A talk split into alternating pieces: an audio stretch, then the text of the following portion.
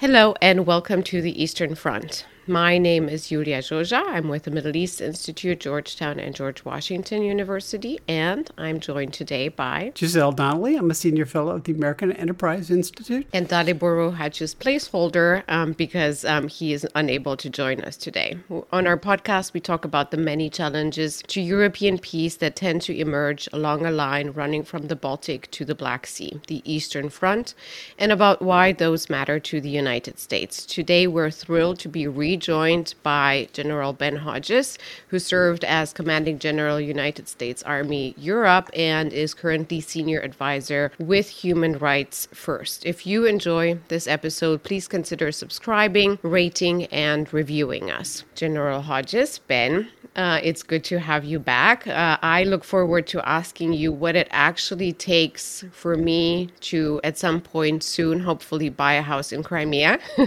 but before, but be- before we get there. wow, I didn't see that one coming. There you go. Um, I'm already making theoretical plans, you know, making savings, um, putting savings aside and all of that. But I'm, and I'm sure you do too. Um, but before we get there, what we're actually looking at primarily today and sort of counting down, though we don't know when the deadline is, is the Ukrainian much announced counteroffensive. Um, we've seen over the last few days already some promising explosions here and there. But beyond that, we want to hear your sort of take on the counteroffensive. What do you expect to happen? When do you expect it to happen? And of course, what are the shortcomings that we're faced with? Well, what a privilege uh, to join y'all. Thanks for this. I'm grateful for it. So, there's no doubt that Crimea is the decisive terrain for this war.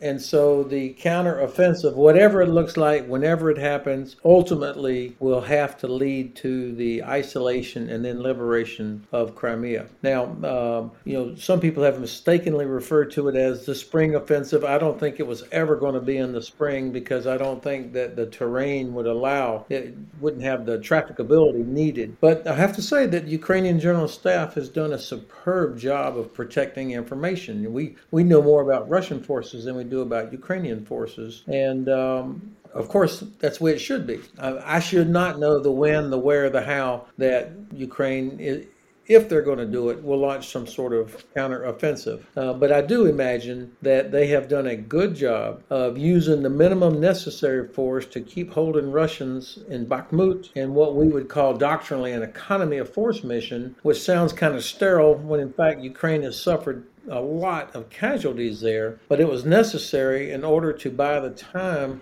to build up a large armored force that would be capable of penetrating these Russian linear defenses for a decisive operation. Now, General Staff will do this when the conditions are set. Those conditions, of course, include the weather and the, and the ground, but also um, have they sufficiently disrupted and neutralized some of the Russian advantages in terms of command and control, logistics, artillery, air defense, and have they sufficiently confused the Russians about when and where this might actually happen? And then, of course, are they ready themselves? Are Ukrainian forces ready? I suspect they have a lot more armor brigades than we actually know they have. I think they've been accumulating, building up capability over the last many months, both with their own armored uh, formations as well as a very large amount of Russian tanks and BMPs they've captured. And of course, over, over the last several months, a lot of Western provided equipment has been arriving, and Ukrainians have been training on it. I don't want to overstate this, and I think still several more weeks are needed before they really are ready to go, but it's not inconsequential the amount of tanks, Bradleys, mortars, uh,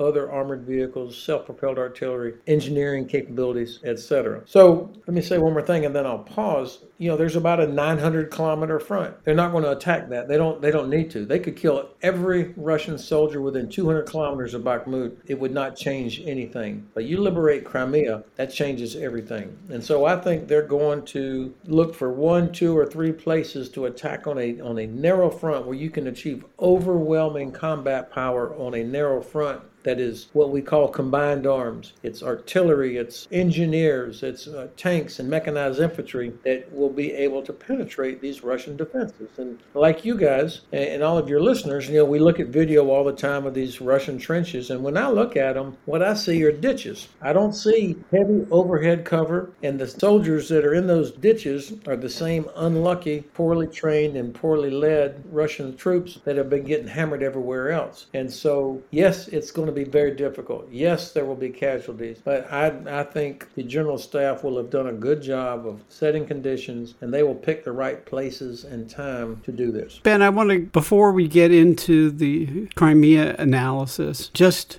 try to put myself in the position of President Zelensky and his advisors. There's a, a calculus that they must be uh, weighing that says what will look enough like a success to ensure that Western support is continuing. Because, you know, uh, it, it could always be the case that this is kind of a one campaign victory. I mean, that's always a possibility but that would be sort of against the odds and quite amazing if that were to happen. And that, that involves a trade off. You know, right, you're right that, you know, there's not much in the eastern Donbass that's left that's worth having and never was really all that great to begin with.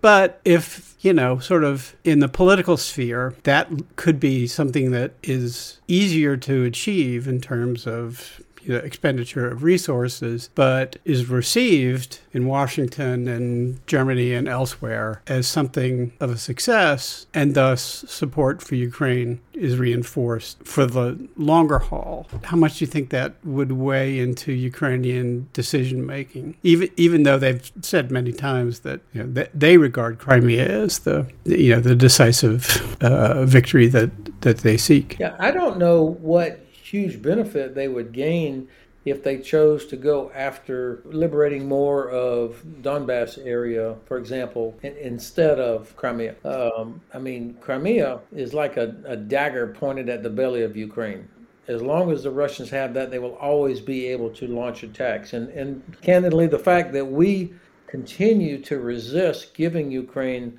longer range precision weapons, something beyond the range of 90 kilometers, we have in effect created sanctuary for Russia in Crimea. And, and I don't think that they they want to tolerate this. Certainly, from an economic standpoint, they can't tolerate Russia having Crimea because they'll block access to Azov. They'll constantly disrupt shipping in and out of Odessa and Mykolaiv.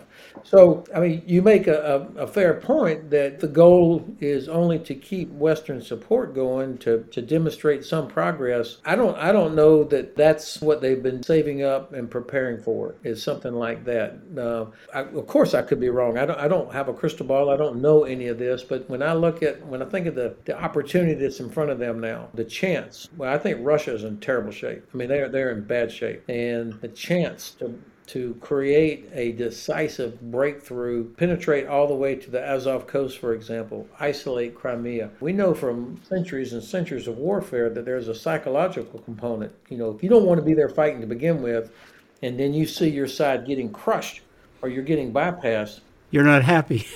yeah, I don't know how, how much enthusiasm those uh, troops will have to continue staying there. And so uh, I think the general staff is weighing all of these factors. And I, I, do think, and of course, you guys know there, um, the uh, the Congress is working on a resolution now that has a lot of bipartisan support that would require or that would press the administration to declare what is our objective, what what is the end state that we want. That's frankly that's what's been missing is that the administration, despite all the incredible good work they've done, they stopped short of saying we want Ukraine to win. Because if they would do that, all the excuses about ATACMS and F-16s and Abrams, those would all disappear then we'd be committed to helping Ukraine win. That that's what's really needed, and I think actually there's a lot more bipartisan support for this than than maybe what we think. Yeah, yeah, I would. I'll shut up soon, but I would agree that the, at least the support in the U.S. Congress, the um, you know, sort of the MAGA get out of Ukraine people had a had a bill that there was only ten co-signers to in the whole House. So I think that's those guys make a lot of noise, but they don't have too many too many votes. Just one last thing. So you know, there was this narrative that popped up over the last few months that this is Ukraine's one big shot. You know, if they don't and of course it's it's never perfectly defined you know it's like if they don't win now uh, you know the game's over, which is ludicrous on its face. But for again, for, for those people who are fence sitters in Europe and in the United States who are looking for an excuse to back out of this, uh, you know, sort of figuring out a way to take that off the table might have some political uh, attraction for, for the Ukrainians. But uh, yeah, I basically ag- agree that, you know, a Donbass offensive probably isn't worth the candle. Let's then stay for a minute on that track and then, as promised, get, to Crimea. Ben, you highlighted um, very eloquently how this is supposed to be a strategic decision, including weapons and the aim, but it's a political decision. So, with this political kind of dilemma in mind that we're looking at in the Biden administration and beyond, of course, in Europe, but the Biden administration has been leading, the United States has been clearly leading on uh, equipment and on strategy. The question is so we have, and we can, we can talk about the equipment and the shortcomings in terms of equipment that um, the Ukrainians have um, from the West overall, but say they have sufficient counter-offensive to break um, the land bridge, to break the land connection between mainland Russia and Crimea. Say they make it all the way to the Azov Sea this summer, late summer, whenever that is. Say they take significant strategically uh, important territory back, but I don't think, and correct me if I'm if if you think I'm wrong, I don't think they will be able this summer to take all of Ukrainian territory back whether it's Crimea or not, and, and we'll go into that in a second. So the counteroffensive this summer is successful, according to the Biden administration and general views observers. With that, in your understanding, because you're watching so closely how the Biden administration and other allies are reacting and politicizing this, do you think that if the the counteroffensive is successful, the argument would be easier to be made to convince the administration and beyond that they need the equipment that we haven't given them already long range, maybe even fighter jets um, for the next season, for the next non mud season, right? Where we will be approaching the mud season in the fall, the counteroffensive is limited. Then comes the winter, then comes the next year, election year um, here. Do you think that if the, the counteroffensive is successful, we will be in a situation in which we can continue to push for Ukraine for Ukraine to get all of its territory back? Or do you see the pressure so significantly from what Giselle calls the fence sitters that the West will start pressuring Ukraine for peace negotiations? First of all, I, I don't think like that at all. I think this is um, the Ukrainians are not going to stop. They're, they're not making decisions based on, you know, hoping they can accomplish enough so that everybody sticks with them. I mean, they, they can see that after nine years, Russia still only controls 16% of Ukraine. And that if they can liberate Crimea, there won't be a lot of enthusiasm in the uh, so called separatist territories for continuing to do what they're doing. Uh, I think liberation of Crimea will unleash so many other things that will be happening on the other side that it really could have that sort of decisive effect. Uh, I absolutely believe if we gave Ukraine what they needed, that Crimea would be liberated by the end of this summer.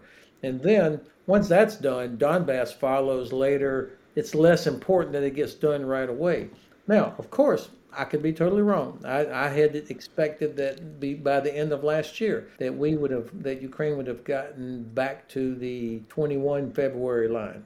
Um, they got close, but they didn't get all the way there. And so I think now they're in a much better position. And look, the Russians, you know, we always say the enemy has a vote. The Russians, after nine years, still have not figured out the right command and control structure. So that means because they don't have coherent, coherent command and control, they don't have a coherent plan. Their logistics structure is in tatters. Their defense industry is in tatters. The Air Force has still not managed to gain air superiority despite having every possible advantage. They have not destroyed a single train or convoy bringing ammunition or equipment from Poland into Ukraine. That, this is day one stuff. They haven't been able to do that. The Russian Black Sea Fleet does nothing except launch missiles against fixed targets. So I don't see any bright lights on the horizon for the Russian side. And we need, I have to say, I'm very frustrated with the Pentagon that they keep talking about, oh, we don't know if the offensive will be that successful. It'll be a self fulfilling prophecy if the Pentagon doesn't give Ukraine what they need. And, and so I, I, haven't figured out yet, and maybe I'm just short sighted or too attached to this, but I haven't been able to figure out why the Pentagon is so reluctant to think in terms of how Ukraine is going to win and getting them ATACMS, ground launched small diameter bombs, Gray Eagle drones, all the kind of things that right now, just think if Ukraine had ATACMS, the Black Sea Fleet would have already had to leave Sevastopol because it's exactly 300 kilometers from Odessa to Sevastopol. So that they would have already been out of the fight. There'd be no Russian airplanes flying out of Saki.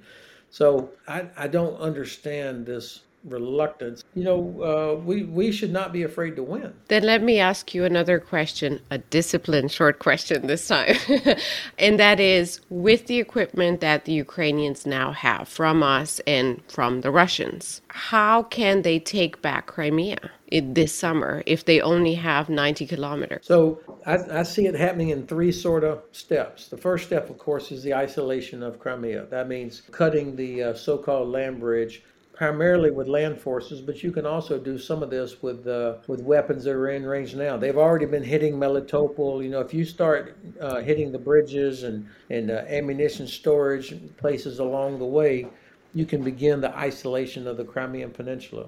That's the first part. The second part then is to bring up, almost in like 18th century medieval siege warfare, where you bring up the the weapon, the artillery that can then range. And so this becomes a sort of an incremental approach to get weapons up there, such as the 90 kilometer GMLRS that are launched from the HIMARS. That's how you begin to make it untenable.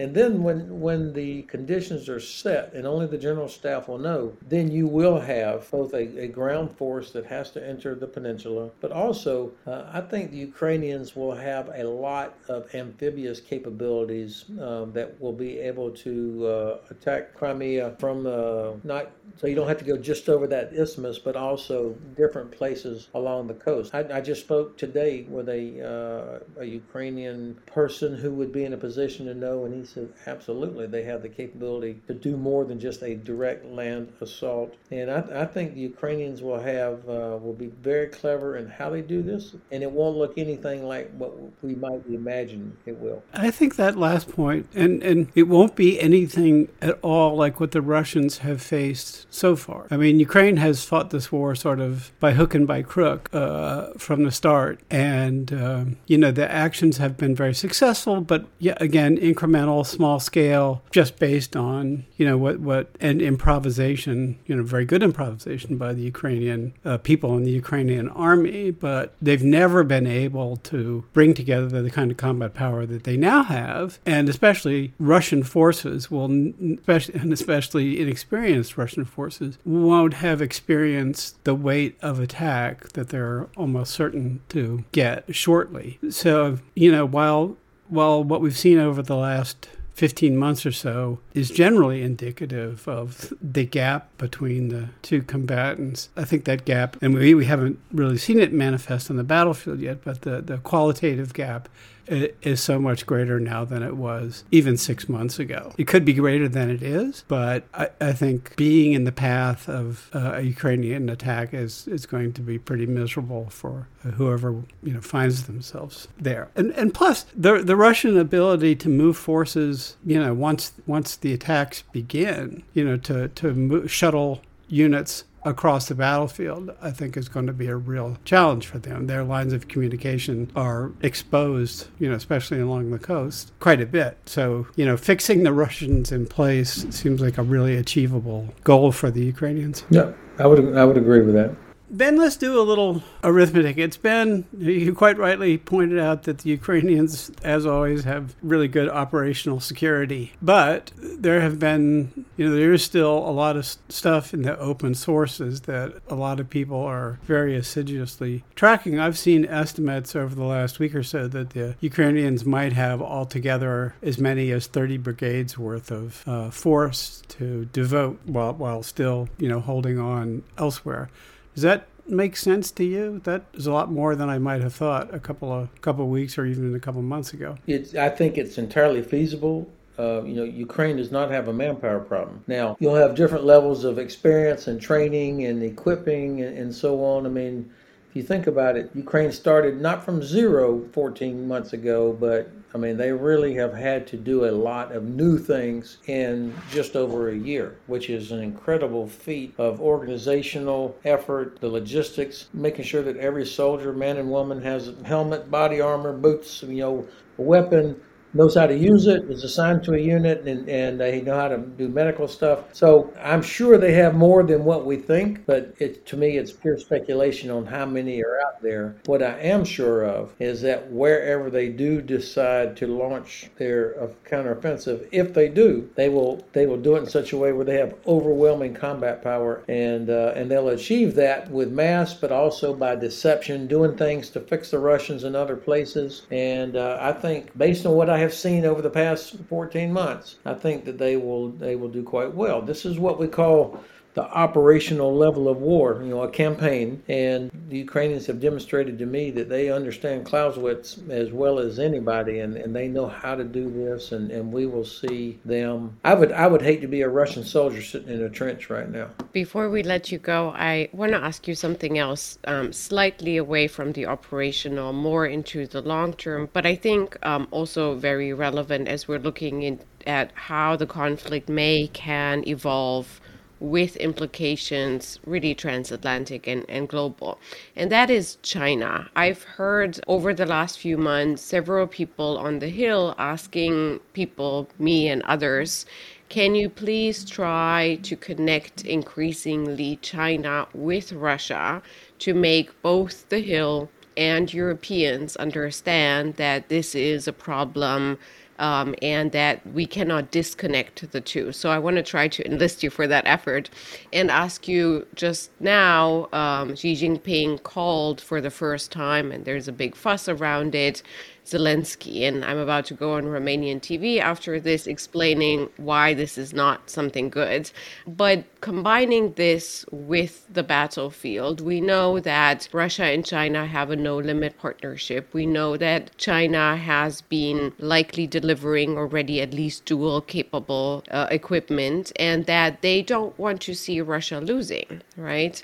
Um, and so if we're looking at a successful counteroffensive, how do you see the China digesting that? Do you think that we might be faced in Europe and beyond um, with the possibility of China becoming a more active player in this conflict, delivering significant military capabilities to Russia in an effort to reduce our stockpiles and not let Russia lose? So I am sure that there are lots of uh, communications at all different levels between the U.S. and China, between the China and other countries for a variety of different reasons. Um, I think this uh, so-called friendship without limits has demonstrated that there are lots of limits, and that uh, China and Russia are not allies in the in the true sense of the word, but that Russia, China sees Russia as its permanent gas station, and um, I actually think that they want to see Russia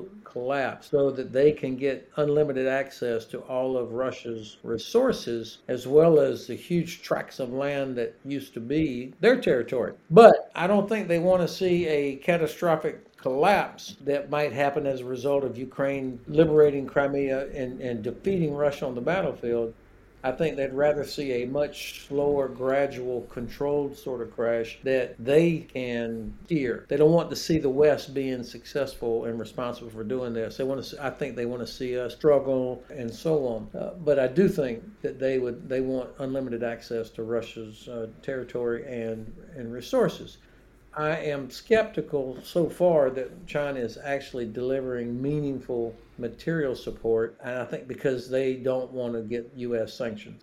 You're probably right, Julia, that they are providing some dual purpose tech, technologies and things that could be laundered through another country, perhaps. I'm sure they're not pure in this regard, but I, I don't imagine we're going to see boatloads of ammunition, for example, or those kind of things that it would be difficult to hide that uh, from from us. Uh, I would certainly hope. Now, uh, another way to connect this to China, of course, is that the Chinese are watching to see are we are we the West willing to do what's necessary to make sure that Ukraine wins? If, are we really serious about protecting respect for sovereignty, respect for human rights, freedom of navigation, uh, transparency in international law?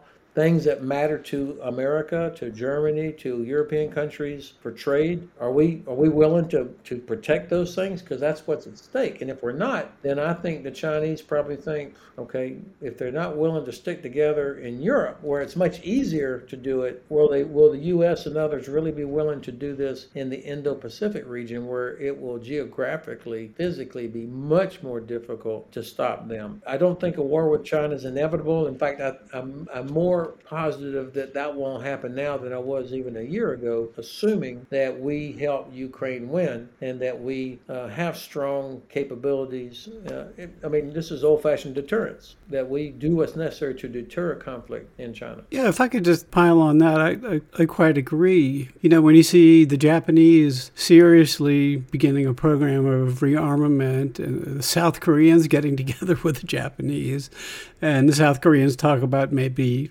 building a nuclear force. And you see Europeans talking about the need to have some sort of Indo Pacific presence. You know, if you're looking at this, you know, from long range in Beijing, is what you see is the ideological West or the political West, you know, slowly but surely pulling together in a way that is likely to increase China's reluctance to, uh, you know, they, they see that Russia has failed miserably in this or at great cost. And that's got to give them a little bit more pause than maybe they would have had. And, and, and their diplomacy is kind of flailing as well. The, the Chinese ambassador to France is our best ally uh, over the last week in terms of, uh, you know, solidifying uh, Western resolve. Yeah, I'd hate to be the uh, Chinese ambassador to Estonia, Latvia, and Lithuania to discover that I was in a country that didn't really have a didn't exist. That's telling also something hopeful about the Europeans pulling more together when it comes to China as well, um, because I think um, it's it, it took Russia China cooperation and the war in Ukraine for them to um, realize, hopefully, many of them, um, how problematic this is. All right. So then I think uh, we are um, hitting a point of conclusion in weight of the counteroffensive. um, General Ben Hodges, thank you so much for joining us again. We hope um, we, you will join us again maybe through the summer to comment on how the counteroffensive is going, and certainly the moment Crimea has been liberated. Uh, and we can uh, plan a, where you're going to have your housewarming there on Crimea. On the beach, for sure.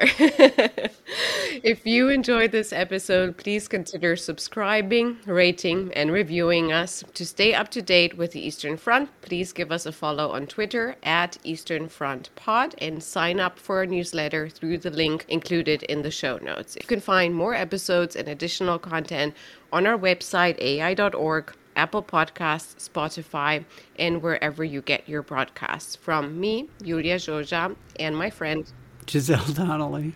Thank you, and until next time, goodbye.